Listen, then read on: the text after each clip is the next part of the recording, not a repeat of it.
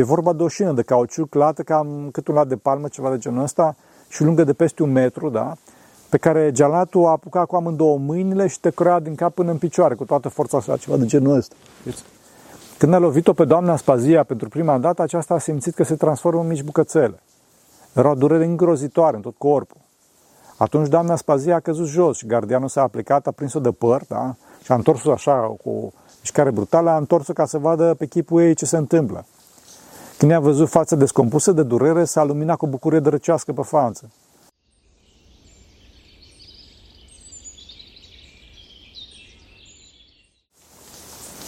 Slavă Tatălui și Fiului Sfântului Duh și acum și purea și veci veci amin. Pentru rugăciuni Sfinților Părinților noștri, Doamne, Să Hristos, Fiul Dumnezeu, miluiește pe noi. Amin. Sfinții sunt oamenii care au depășit moartea, trecând cu sufletul prin moarte la viață. Asta se realizează prin unirea sufletului uman cu Hristos, adică cu omul care a depășit moartea pentru că nu a păcătuit niciodată. În clipa în care ne unim cu Hristos, începem să fim ca El. De fapt, acesta este și scopul omului, fraților, ieșirea din închisoarea morții și intrarea în libertatea vieții prin Hristos. Înțelegeți? Noi suntem limitați de ura noastră și de fricile noastre, de egoismul nostru și de lipsa noastră de credință. Mă rog, cine mai crede astăzi că toate, toate ne sunt cu putință în Hristos care ne întărește? După cum spune Sfântul Apostol Pavel? Ar trebui să credem asta pentru că însuși Hristos a spus-o, da? Hristos care a biruit moartea și ne-a dovedit că este Dumnezeu adevărat și om adevărat. A spus-o prin gura Sfântului Apostol Pavel. Din păcate însă, închisoarea morții în care suntem închiși nu ne lasă să vedem lumina libertății de afară.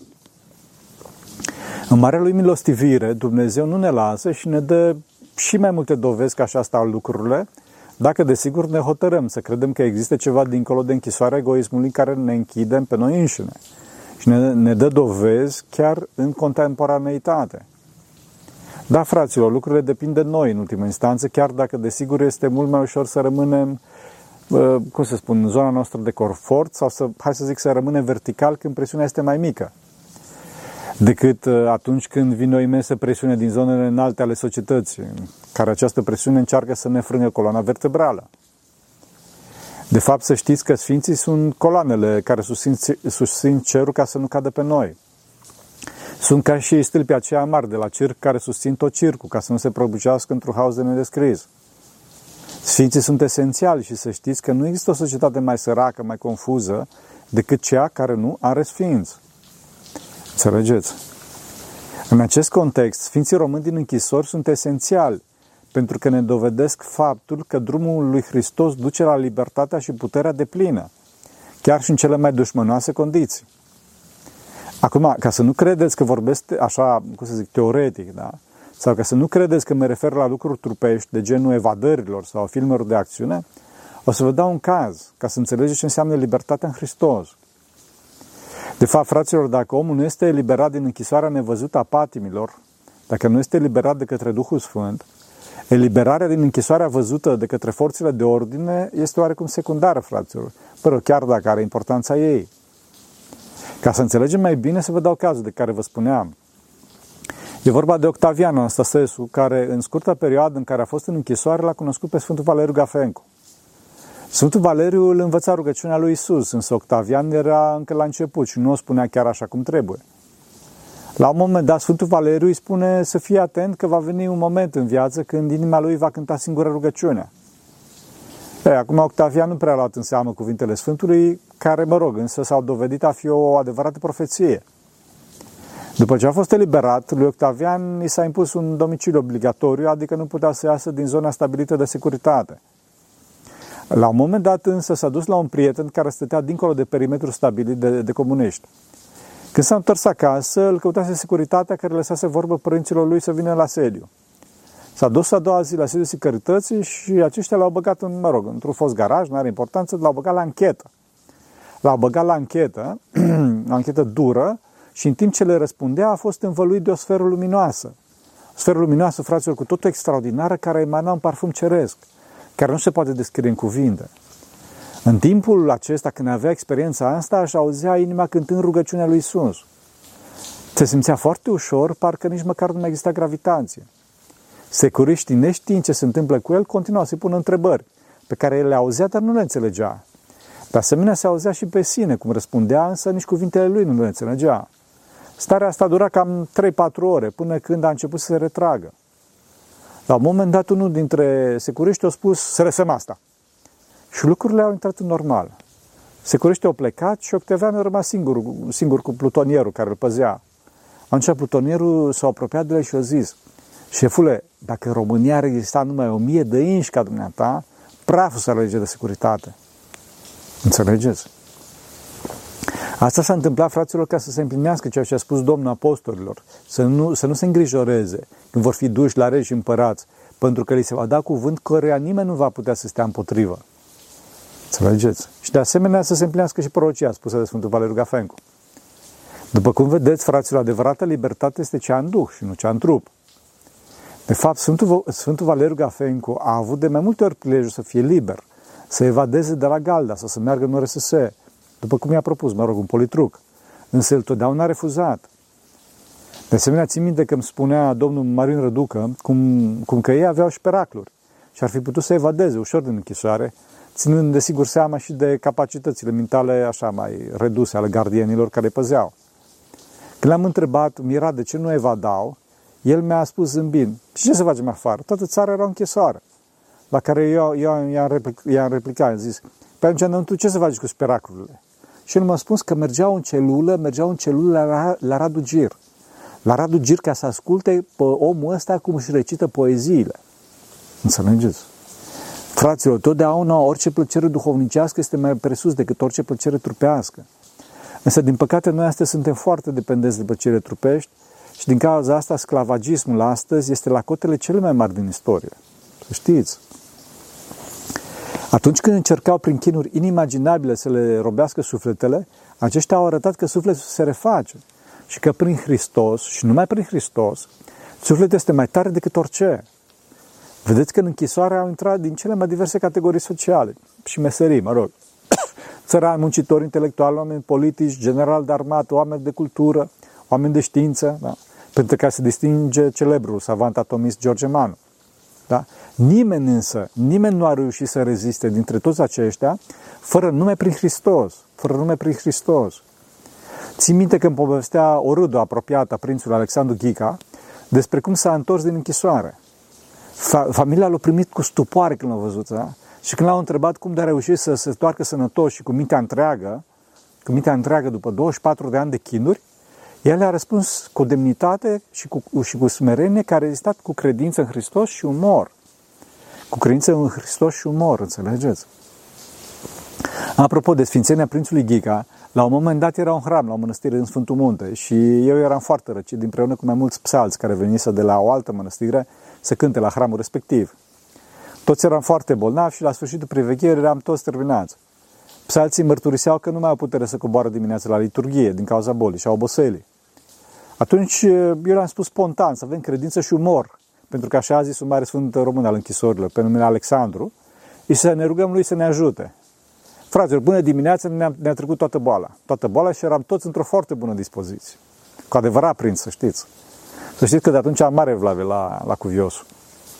Că tot veni vorba de minuni pe care Sfinții Închisorilor le fac astăzi și pe care le-am trăit eu, la un moment dat a venit Daniel Vasile cu racla cu maștele care a izvărit mir la Iași, ca să ne închinăm la ea.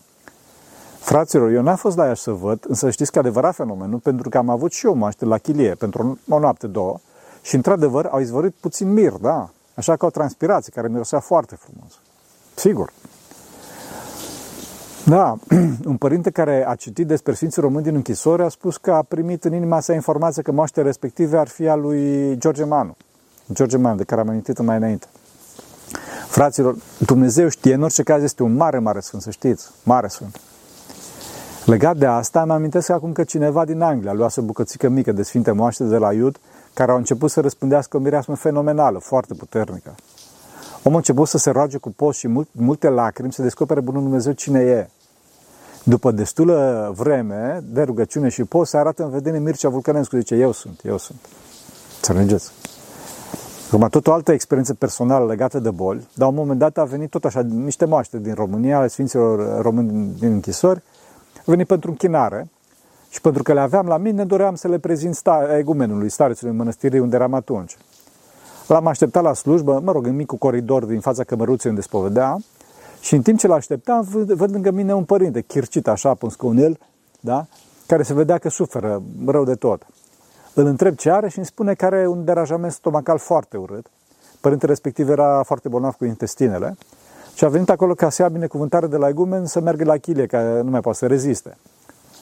În timp ce spunea asta, vine părintele tipicar și spune părintele respectiv că e de rând să citească psaltirea. La care părintele răspunde deznădăjduit că ce psaltire? Că nu știu dacă să trăiască până mâine, înțelegeți? Mi s-a făcut milă de părinte respectiv și am scos maștere de sub rasă și i-am zis să stea puțin ca să-l binecuvântez cu maștere. L-am binecuvântat și părintele mi-a mulțumit. Da? În scurt timp a venit uh, și părintele Egumen, i-am dat maștere să închine, după care am plecat. Cum mă rugam la slujbă, la un moment dat pe părintele respectiv, că începe să citească foarte dezinvolt psaltirea.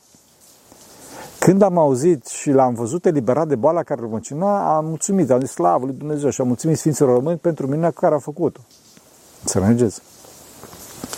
Acum, desigur că cele mai impresionante, impresionante moaște din, dintre Sfinții Români din închisori le are Părintele Ilie Lecătușu, care le are întregi, complet nestricate și bine mirositoare. Acum, desigur că însă cea mai impresionantă proprietate a moaștelor este faptul că închid și deschid ochii fraților.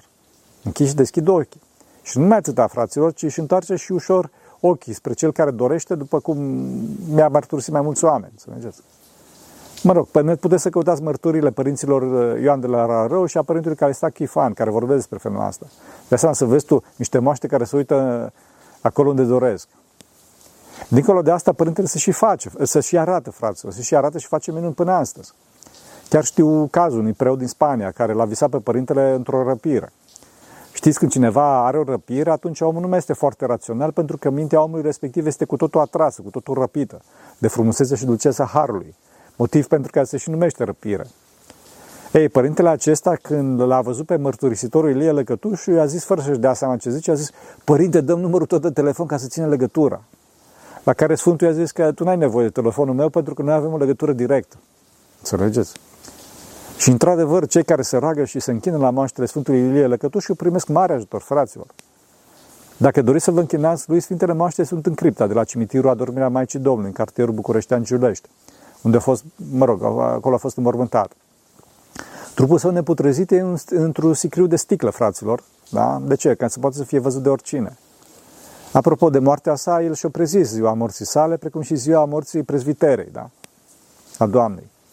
La moartea prezviterei, în clipa în care au încercat să-i scoată osemintele, i-au descoperit Sfintele Moaște și au descoperit. Cu darul Domnului ar putea, aș putea să spun foarte multe despre acești mari sfinți, pentru că s-au scris foarte multe, da? cărți pe care oamenii nu le citesc, nu le citesc, din păcate, însă am zis să mă limitez doar la experiențele personale și la cele pe care le-am auzit așa de la prima mână, cum să zice. Apropo de cărți, cea mai bună carte, după părerea mea, este Întoarcerea la Hristos, de Ioan Ionolide, care, fraților, asta este corpus magna despre tot ceea ce s-a scris, s-a scris despre, despre închisori. De asemenea, o carte care este de o factură mai enciclopedică, da? adică prezintă pe scurt viețile multor mărturisitori, în ordine alfabetică, este cartea lui Fabian Seiche, martir și mărturisitor român în secolul 20, ceva de genul ăsta. Carte cafenie. Mai sunt și alte cărți care se reeditează, da? cum ar fi Cartea Sfinții Închisorilor, care este un compendiu mai gros decât cartea lui Fabian Seiche, însă prezintă mult mai puține cazuri, de ce? Pentru că le tratează mai în amănunt, mai în amănunt. De asemenea, sunt și destule site-uri care au foarte multe materiale legate de Sfinți și, sincer, este foarte greu să vorbesc doar de un singur site. Căutați, fraților, păneți și veți afla. Tot legat de promovare, vreau să-mi exprim bucuria și să spun că Patriarhia a început să canonizeze pe câțiva dintre ei.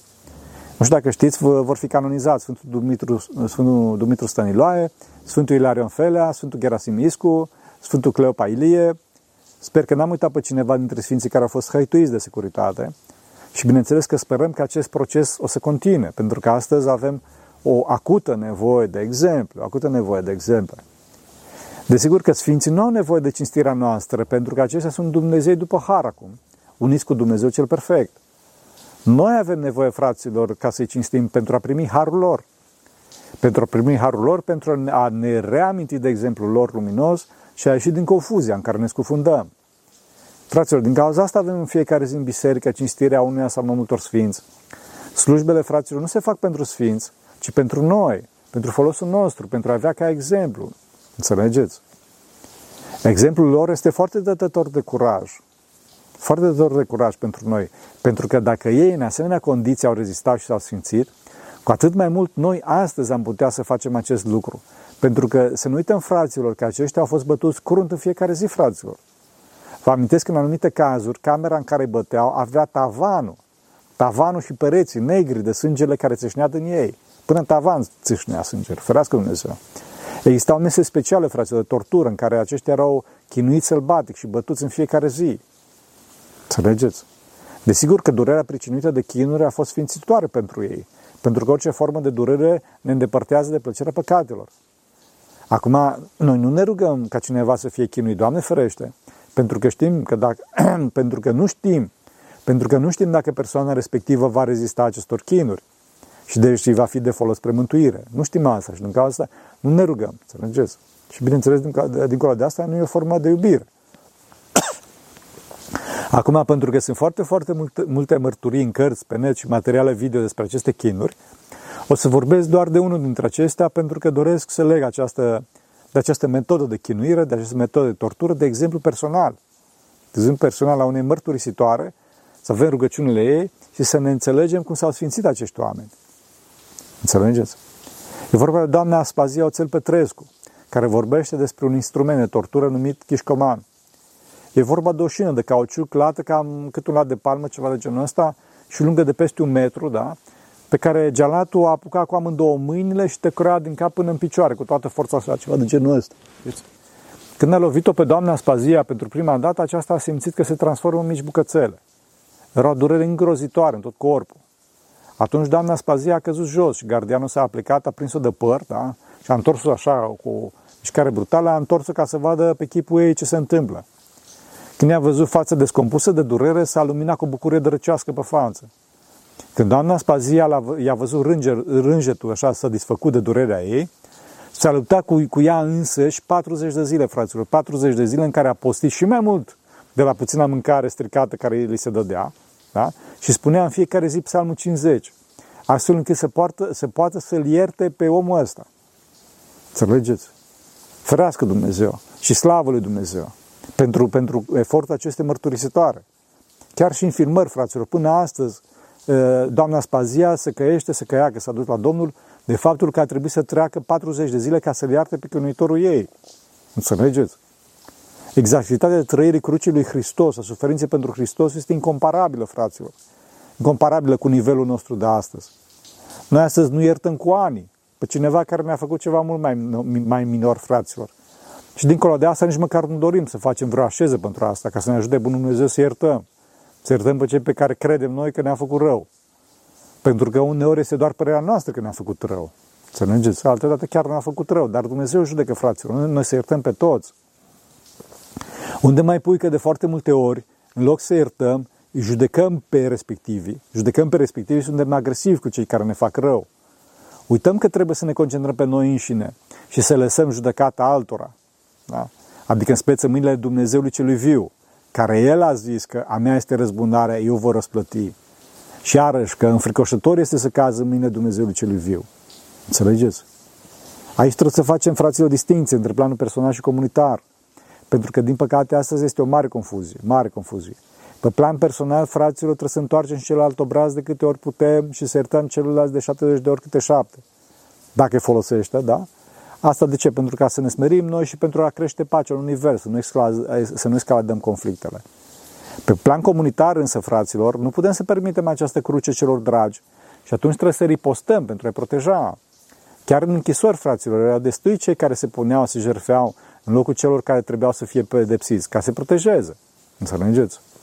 Noi astăzi, din păcate, suntem foarte agresivi și neiertători dacă cineva ne face ceva pe plan personal.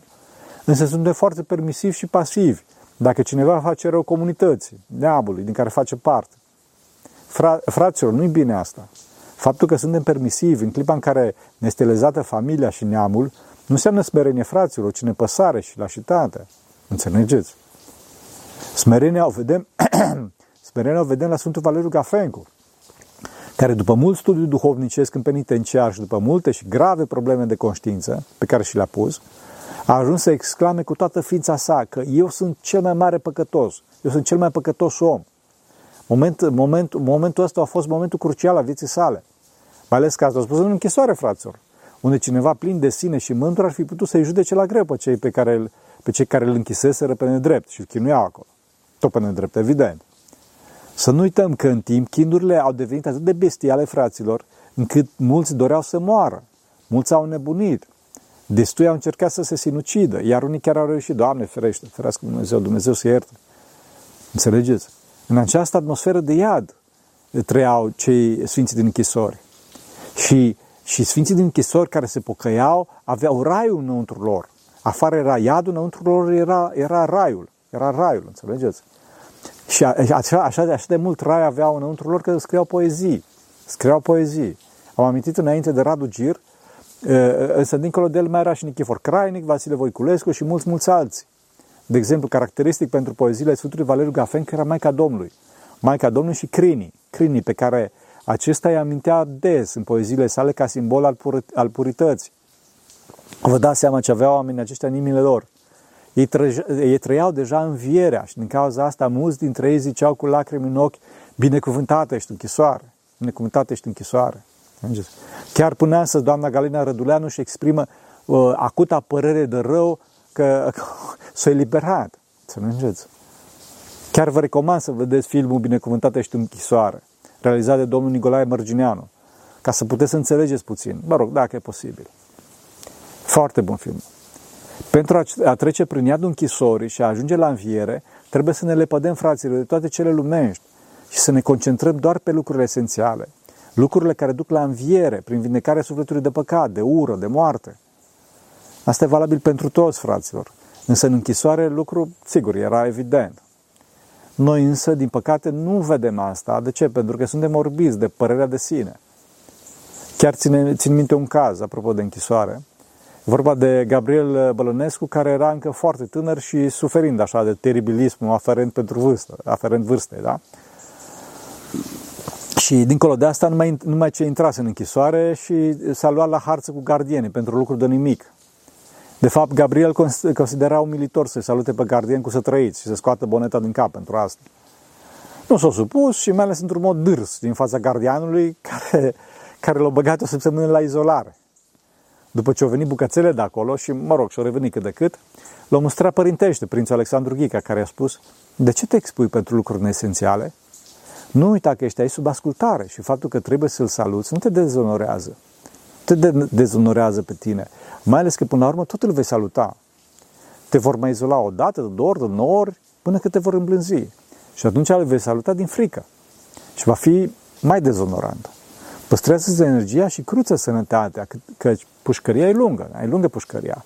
Și se vor ivi destule ocazii când va trebui să iei atitudini, pentru care într-adevăr va merita să faci izolare. Înțelegeți? E nevoie de multă înțelepciune, smerenie și discernământ în Hristos, astfel încât să nu ne agățăm de detalii, fraților, și să nu ne pierdem energia, concentrarea, curajul și uneori chiar și mântuirea pentru nimicuri. Ascultarea demnă și înțeleaptă totdeauna este mântuitoare, pentru că mântuirea este moartă cu o inimă iubitoare. Și cine o să învețe să moară, va fi liber. Cine o să învețe să moară, va fi liber, după cum spunea Seneca. Noi aici pe pământ, cu cât mai mult iubim în Hristos, cu atât mai mult liber suntem, inclusiv în fața morții. În închisoare se făceau cât de des se putea gesturi de iubire. Unul din principalele gesturi de iubire pe care le făceau deținuții era că fiecare încerca să-și aducă aportul la liberarea sufletului său și la eliberarea sufletului celorlalți. Prin cum făcea treaba asta? Prin transmiterea tot ce se putea știa. Duhovnicie, știință, artă, cultură. Înțelegeți? Era vorba de comunicare, comunicau prin morse. Apropo de asta, era cineva care în închisoare scrijelise, scrisese pe unul din pereții acestea, cine o să învețe să moară va fi liber. Iar de sub semnase Seneca. La un moment dat văd gardienii și vine un comunist, foc și pară, și scoate pe toți afară și începe să înjure într-un mod cu totul abject. Da? Și să amenințe să întrebe, bă, care-i Seneca, bă? Ești, bă, la raport că neagra, neagra te mănâncă. Care ești, bă, Seneca? Într-un final, un deținut ridică mâna și zice, tovarșul comandat, permite să raportez, să ne cai la gref, o să vină mai încolo. Da? Și într-un final, după o altă ploaie, ploaie de înjurături, da, așa ca la ușa cortului, lucrurile au început să se liniștească oarecum. Vedeți că omul care nu iubește, nu știe să moară. Și este cu mult mai anxios decât ceilalți, chiar dacă din punct de vedere trupesc are puterea, chiar dacă din punct de vedere trupesc este gardianul și stăpânul celorlalți. Fraților, numai duhovnicia este cea care ne scapă de moarte. Trupul poate fi închis, sufletul niciodată, decât numai cu voia sa. Trupul poate fi omorât, sufletul niciodată, decât numai dacă el singur renunță să mai trăiască plenar. Din cauza asta, adevăratele înfrângeri sunt renunțările la vis, după cum spunea foarte bine Radu Gir într-una din poeziile sale. Să nu uităm să visăm, fraților, însă visul cel adevărat este gândul la veșnicie, la rai, la iad. De ce? Pentru că în conformitate cu această realitate veșnică trebuie să luăm deciziile și să, și să ne orientăm viața. Aici pe pământ suntem doar într-un stadiu temporar, ca într-o copilărie a veșniciei. Avem însă nevoie de borde, de marcaj, de semne călăuzitoare pe calea către veșnicie. Pentru că fără aceste faruri care ne arată drumul către perfecțiunea personală veșnică, către Dumnezeu, nu o să reușim. Nu o să reușim. Dacă nu avem aceste faruri, dacă nu avem pe cei sfinți, atunci vom greși drumul. Și în loc să ne dezvoltăm veșnic în Dumnezeu, copilăria noastră existențială aici pe pământ va începe cu mirajul progresismului, însă se va termina tragic, sub dominația demonilor. După cum speculează foarte bine Arthur C. Clarke în foarte trista sa carte, da? Sfârșitul copilăriei. Din cauza asta avem nevoie de oameni care să ne învețe prin răbdarea lor, prin exemplul lor, prin puterea și delicatețea Sfințeniei, prin, prin puterea pocăinței și curăției lui Varilu Gafencu, a, lupt, a luptei de a ierta, Doamne Aspazia, și în ultimul rând discernământul, demnitatea, credința și umorul, prințul Alexandru Ghica și a tuturor celorlalți. Să nu uităm că acești oameni s-au sfințit în cotidian, fraților, doar s-au desăvârșit în închisoare. Dacă ei au putut în aceste condiții, noi astăzi, de ce nu putem? Să ne ajute Bunul Dumnezeu să putem să avem rugăciunile lor. Vă mulțumesc că ați avut răbdare să stați cu mine până acum. Pentru rugăciune Sfinților Părinților noștri, Doamne, să Hristos, Fiul Dumnezeu, miluiește pe noi. Amin.